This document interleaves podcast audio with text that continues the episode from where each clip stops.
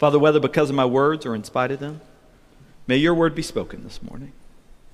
Whether we come with willing ears or stubborn ones, help us to pray.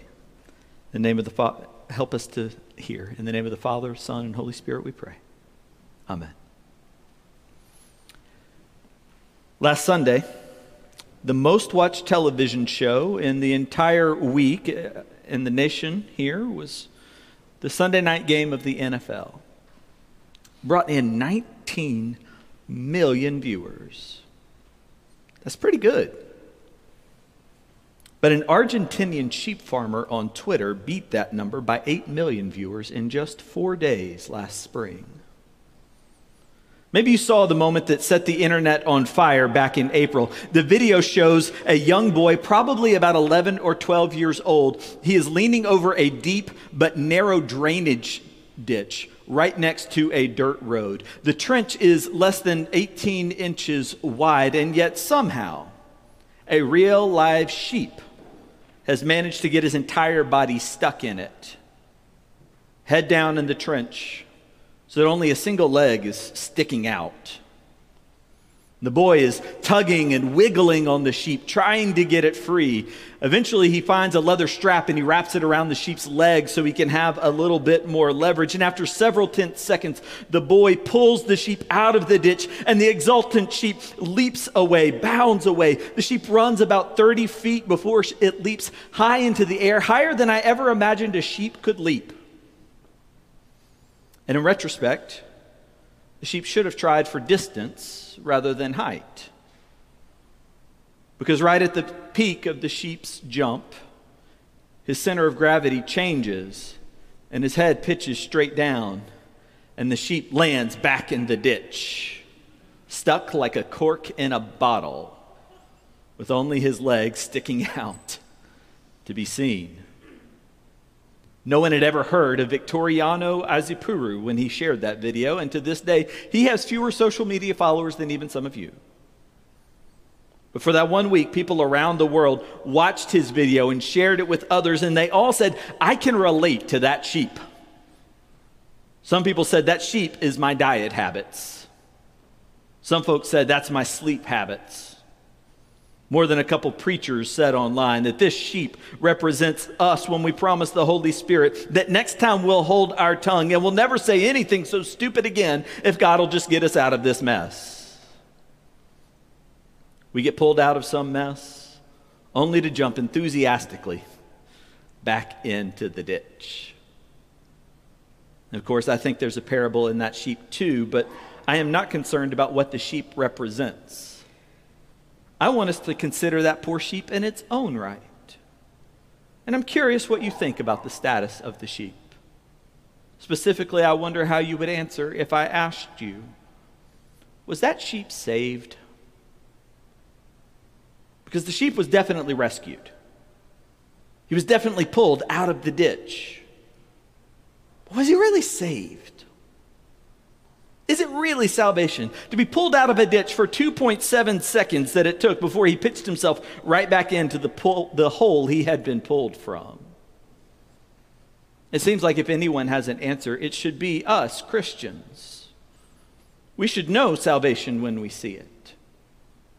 But if you spend much time around the people who call themselves Christian, you'll soon find out that there is, in fact, a lot of confusion on the subject of salvation.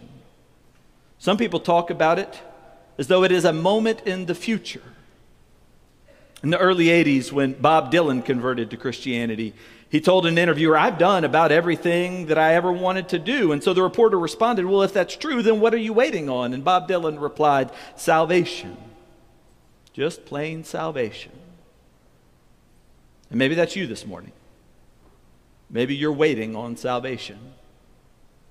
Maybe you've got all your thoughts of God focused on the future. Maybe when you've done everything you wanted to do, you think it would be nice to cap it all off by going to heaven. Take a little victory lap on a life well lived.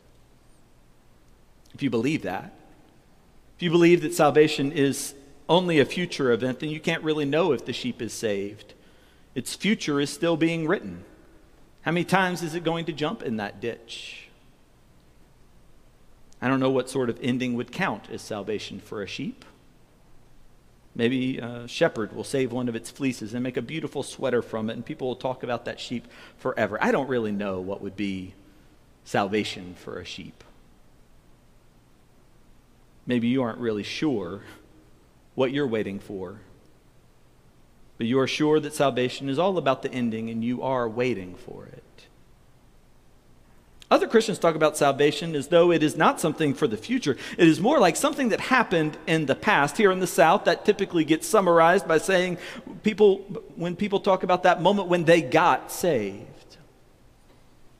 Some people will say they got saved through a decision. Maybe at a confirmation service when they decided for themselves and said out loud that they believed in Jesus Christ and put their whole trust in His grace.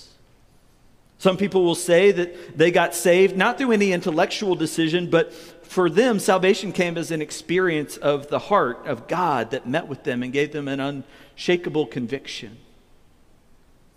And some people will say they got saved in a moment of deliverance, when they were set free from some addiction or habit or pattern of thought that had controlled their life.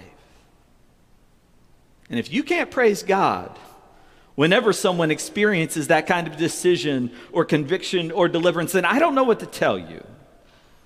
When someone who has never known Jesus, someone who never grew up in the church or who left the church decades ago, comes to me and tells me that they have experienced God and they are ready to surrender to Christ, it makes me want to leap out of my chair. And on our confirmation Sundays, when I have all those Christians in front of me, when Reverend Woods and Kathy and I have sat with them and we have heard their stories and they have told us that they want to make that decision, I feel like I could jump over Mobile Bay. But if salvation is only about a moment in the past, then what can we say to the person who leaps so high that they fall face first back into the same ditch God pulled them from? When the doubts come, when the feeling fades, when the old habit returns. Is it salvation to say, don't worry, God already pulled you out of that ditch back then. You are loved. The ditch does not define you. You've been saved. All will be well. Even if the sheep could understand English, I don't think those promises would make it feel very saved. I expect it would say back, if it could, that was great back then, but I could use a little help here and now. And that's how Thomas felt around the dinner table with Jesus. And we can assume that he spoke for many of the disciples who were not sure what to make of Jesus as he talked to them about the future and the past. Just a few months before, they had been run out of the city of Jerusalem. The authorities there had tried to seize Jesus and kill him, and so Jesus had left town with the disciples. They had gone across the river Jordan to a safer place to preach and heal. But now it was time for the Passover feast. And just 5 days before, Jesus had decided to return to Jerusalem. And when he announced that decision to the disciples, when he said, we're going back, Thomas had turned to his friends, his colleagues, his fellow disciples, and he said, well, let us go to Jerusalem that we may die with him. For many of the disciples, it seemed as though the heady days of healings and exorcisms were fading into the past. And this movement they had joined was sliding toward a tragic end. And now, as Jesus shares a Last Supper with his disciples, he is talking about the future, about going to some place they've never been. And Thomas is not sure that he will be able to get there. He asks, how can we know the way, Lord? We do not know where you are going. How can we know we are on the right path while we are waiting for salvation? And Thomas asks out of the fear that many of us know this morning. We fear uncertain futures. We fear that our best is in the past. But Jesus is fully present in the here and now with a promise that makes all the difference as he says, I am the way, the truth, and the life. And no one comes to the Father except through me. If you have placed your faith in anything you have done in the past, that faith will falter. If you are waiting for anything more than Jesus, your hope will never be satisfied. But if you will devote your life to the love of Jesus, then your past and your future and all these things will be added to the real and present assurance you can have that you were saved and you will be saved, and most miraculously of all, you are being saved right now. And that's why the crowds came to Jesus, and he never said to them, "Here are the minimum entrance requirements for heaven." He never even said, "Here are the 10 or the 2 things you must believe." No, Jesus' invitation was always the same. He said it to the fishermen and the tax collectors when he interrupted them at their workplaces. He said it to the rich young man who came and interrupted Jesus and said, "Jesus, could you get to the point?" Jesus preached it in the sermon that got him run out of Jerusalem those few months before. The Pharisees had picked up rocks and they had tried to kill him when Jesus had said, "My sheep listen to my voice, and I know them, and they follow me."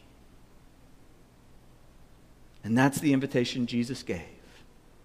Over and over, it always came down to 2 words: "Follow me." That's salvation. Jesus is salvation. He is not the means to our salvation. He is not someone that we use to get what we want. He is salvation. His presence, his life, his words are everything that we were made for. He is inviting us to go where he goes and to do what he does. And in just a few verses after what we read today, Jesus will promise that those who stay near to him, who follow him, will not only do what he does, Christ says we will do even greater works than these through the presence of the Holy Spirit. Jesus is it. He is everything. The past and the future, the Alpha and the Omega, the truth and the life. He is the way. And that's why Christian is not the oldest name we have for those who love Jesus. Christian is a good name. It means little Christ. And Acts chapter 11 says that we have been called Christians by that name since some people in Antioch came up with that name. It's a good name, Christian. I'm proud to call myself one. But it is not our first name. No, the oldest name on record for us comes from Acts chapter 9, verse 2, where the upstart band of people who loved Jesus were called the followers of the way. And perhaps you heard it in the scripture from Acts 24, when Paul stood on trial before the governor and said, "I confess only this, that I am one of the followers of the way, whom some have called a sect." If you're involved here at Dauphin Way United Methodist for any amount of time, then you know that we are here to make disciples who make a difference. And if you're here for any moment longer than you need to know that, then you will also learn that the word disciples simply means follower. We are here to be and to make new followers of Jesus. So once a year, we take some time for every person to reflect on the year that has gone past and look to all that is ahead. And above all, we want to ask, where are we right now? And we want to know, who are we following? Because every single one of us is following somebody. Some of you are following your dreams, and that's nice. That sheep was following his dreams. He dreamed he could fly, and he believed it right up until the moment he ended up face down in the ditch. Until that moment, he felt very free. Could be worse. You could follow your dreams and get everything you wanted. Jesus once told a parable about that. He said, we're told that these 2 brothers came to Jesus and asked him if he would help them divide up their inheritance. And Jesus replied to them by saying, "The ground of a certain rich man yielded an abundant harvest. And he thought to himself, what shall I do? I have no place to store all my crops. And then he said, this is what I'll do. I'll tear down my barns and I'll build bigger ones. And there I will store my surplus grain. And I'll say to myself, you finally have what you always wanted. You have plenty of grain laid up for many years. Take life easy. Eat, drink, and be merry. And then Jesus says, God came to the man and said, you fool, this very night your life will be demanded from you. And then what will you get from what you have prepared for yourself? If the sheep had made it over the ditch, there's no telling how lost he might have gotten. He might have just kept running, following his dream. Others of you are not following your own dream. You're following a dream or a vision that isn't even yours. It was sold to you by a matte-finished catalog or a 12-second TikTok dance tutorial or maybe a cable news pundit. The dream you're chasing after is a dream of yourself with the right kind of body or house or partner. You're following someone else, someone who smiles a little bit more than you do. Someone who's just a little bit wittier than you are. Someone who takes charge a little more comprehensively than you do. Maybe it's an influencer. Maybe it's a pundit. Maybe it's a great hero of history. Maybe they had 15 minutes of fame or 15 generations. It doesn't really matter. If you keep comparing yourself to someone else, you'll soon find yourself walking in step with them. That is why we refer to social media as a place full of followers. Every one of us is following somebody. And some of you today, I'd be willing to bet the majority of us, are not so self-centered that we are simply following ourselves. Nor are we so entranced that we are following far-off heroes. No, my deepest sympathies are with many of us here who are following our neighbors. Because a neighbor is a wonderful antidote to the temptations we have towards selfishness or celebrity worship. Neighbors are a good and holy thing. Most of the time, I don't really care what I'm doing or where I'm going. What I care about most is who will be there with me. The people make all the difference.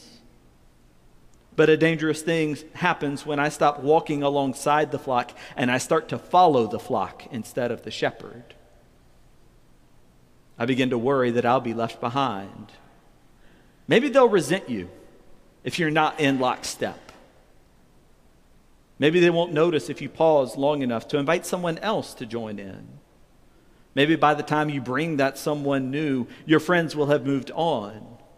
And that moment when you find yourself thinking, I know this is right, but how will I explain it to my parents, my friends, whomever? That moment is your clue as to who you are following. Everyone is following someone. And sometimes we're following several different someones. And so it's no wonder that sometimes we feel as though we are pulled in 17 different directions. The strain is so much that we feel as though we are going to be pulled apart. And if that's you this morning, the invitation from Jesus right now is the same as it ever has been. Your Savior has never left you. He left 99 other sheep on the path to find you in the ditch, in the valley, in whatever place your mind has wandered. And no matter where you've gone, the way forward is simple. As simple as stopping and hearing a shepherd say, follow me. That's what faith is. It's an act of following. Faith is trusting God enough to take the next step, and then the next one, and then the next. For many years at Dauphin Way, we've said that our basic steps are prayer and presence and gifts and service and witness. These are the things that we entrust to God. When we join the church, these are the ways that we promise to walk together. But today, I'd like to take these vows that many of you are very familiar with, and I'd like to connect these vows of prayers and presence, gifts and service and witness to an even older image of what it means to follow the way. Around the year A.D. 320, which is, say, some 60 years before the church had even officially declared which books of the Bible were trustworthy and authentic. In AD 320, the Christians of Al-Asnam, Algeria, laid down a labyrinth in the floor of their church, and they began to use it to teach converts about the Christian life.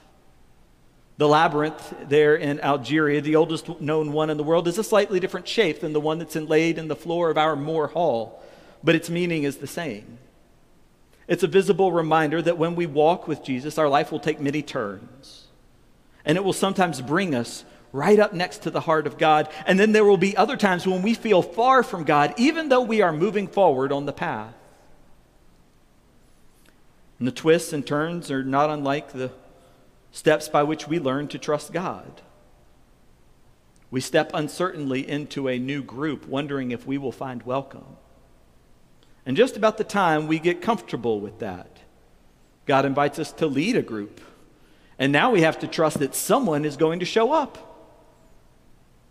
And whether or not anyone does, we have to trust that God delights in our company because we were faithful. I expect that many of us have had that experience this year, that moment of stepping out in unexpected faith and trust. There have been times when the more we called on Jesus, the further away he felt. Maybe you've learned that you had come to rely on some things in your spiritual life that were not Jesus. They were good things, holy things even.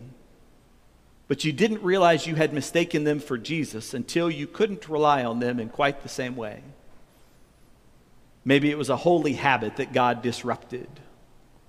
Maybe it was a fruitful, faithful friendship that's been harder to maintain this year. Maybe it was simply the presence of the body of Christ. Maybe you were accustomed to meeting Jesus through acts of service that had to be put on hold. Maybe some of the emotions that you identified with Jesus have been harder to access from behind a mask. And you told yourself, well, Jesus is not farther away, but it was sometimes hard to believe that, wasn't it? Hard to believe without the things that we have relied on. Those things that were almost the same thing as Jesus. They were gifts from Jesus, but they were not Jesus himself. The emotions, the presence, the habits, the places. They were gifts from Jesus, but they were not Jesus himself. And it turns out God is still saving us. Saving us when we're down in the ditch, and when we are leaping, and when we're crashing back down to start it all over again. Jesus is the way, saving us from our best attempts to put our faith on autopilot, saving us from the kind of faith that is just running out the clock with our best days behind us, waiting for something to bring it all to an end. God is saving us the same way he always has, by inviting us to trust him again, to trust him with things we never thought that we could, inviting us to take a new step in faith so that he can lead us to a place we've never been. Thomas said, "How can we get there? We don't even know where it is." And Jesus said, "I am the way. Follow me." In the months ahead, I believe God is going to do even more glorious things. And Christ will bring new brothers and sisters into the family of God, and the Holy Spirit will bear fruit and love and joy and peace and patience and kindness, goodness, faithfulness, gentleness, and holy discipline. And if we are on the way, then we are going to know salvation every time we see it. Because it turns out that salvation was not a moment, it was a person. And it is a person. The one who is with us now. Turns out we can say that sheep is saved and was saved and will be saved because it was still in the company of the shepherd. And so as we remember what it means to be disciples, the question that really matters for us has nothing to do with when and everything to do with whom. Who have you been following? Who will you follow? Before we answer any other question, we must answer this one. And today, the first step is simply to remember Jesus is the way. In the name of the Father, and the Son, and the Holy Spirit. Amen.